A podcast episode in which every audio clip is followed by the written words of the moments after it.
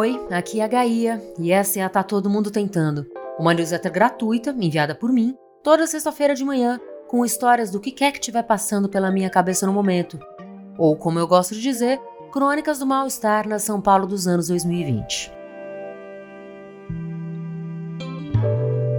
Além da versão em áudio, você também pode ler direto no e-mail, que tem ilustração, links, vídeos, dicas e outras coisas legais.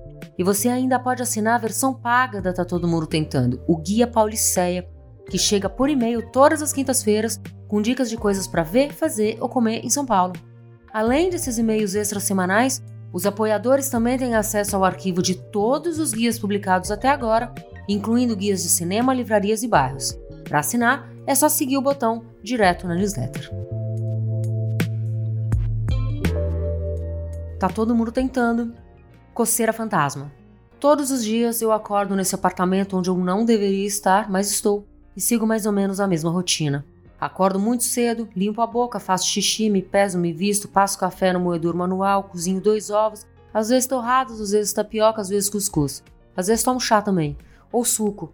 Banho costumo tomar só de noite, mas faço o que hoje chamam de skincare, que é passar uns creminhos na cara. Às vezes escrevo, às vezes não. Faço download de podcast de notícias quando me visto para academia. Amo o ar fresco do jardim do prédio, esse que não é meu.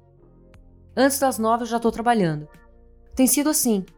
Mas eu já tive outras rotinas, porque eu já fui outra pessoa antes disso tudo que tá aí. E essa outra pessoa teve outras manhãs. Outras manhãs em Ushuaia, que você fala Ushuaia, repartindo pedaços de pão caseiro com azeite e investigando mapas dos fiordes da Patagônia com um senhorzinho argentino que ao longo de uma semana, uma manhã por vez, me convenceu a pegar o último barco para a Isla Navarino. Outras manhãs vendo o sol nascer dourado pela janela do trem em algum lugar do Oregon. Outras manhãs em Brasilândia, Mato Grosso do Sul, com meu avô me animando a levantar da cama antes das cinco para pegar o leite fresco na ordenha da manhã, a xícara dele com um dedinho de conhaque, a minha com Nescau. Outras manhãs no São Lourenço de Roma, sentindo o cheiro das torradas queimando no forninho enquanto eu, estupefata, olhava o pedaço da muralha romana dos fundos da casa tomando chá ruibos e comendo biscoitos, vendo os gnus pastando ao lado da varanda em Gondwana, no sul da África do Sul. Em um hotel cinco estrelas em Águas Calientes, onde um fiozinho de água fria descia da montanha por dentro do meu quarto para alcançar o rio Lamacento no mesmo vale que os incas olhavam de cima de Machu Picchu. Surpreendida por um bebê boxer na manhã do meu aniversário de 10 anos em Ribeirão Pires, com a minha mãe ainda dormindo.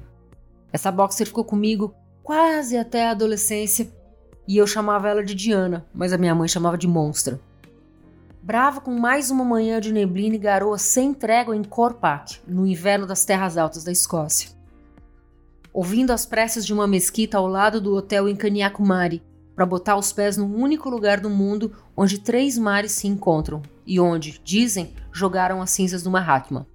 Comendo tapiocas com queijo e sucos de frutas em um barco a caminho do Xixuaú, Roraima, apavorada com a fumaça das queimadas. Com meu filho me chamando para sair do berço na casa onde moramos por pouco tempo na Granja Viana, até hoje, as melhores manhãs da minha vida.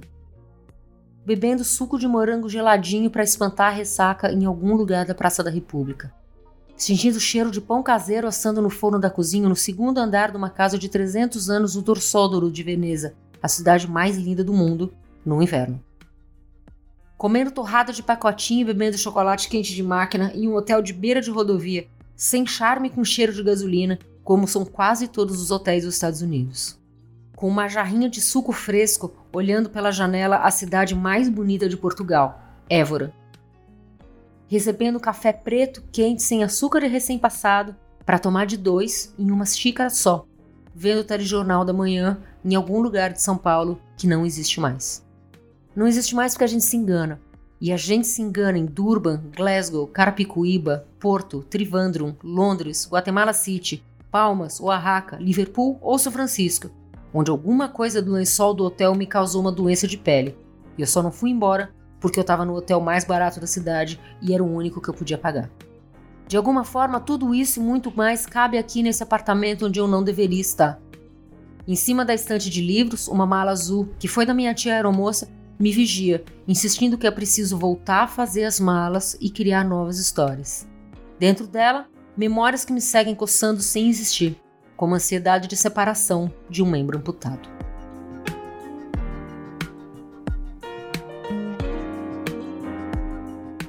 Obrigada por ouvir até aqui. Se você gostou, manda para alguém que você acha que vai gostar também.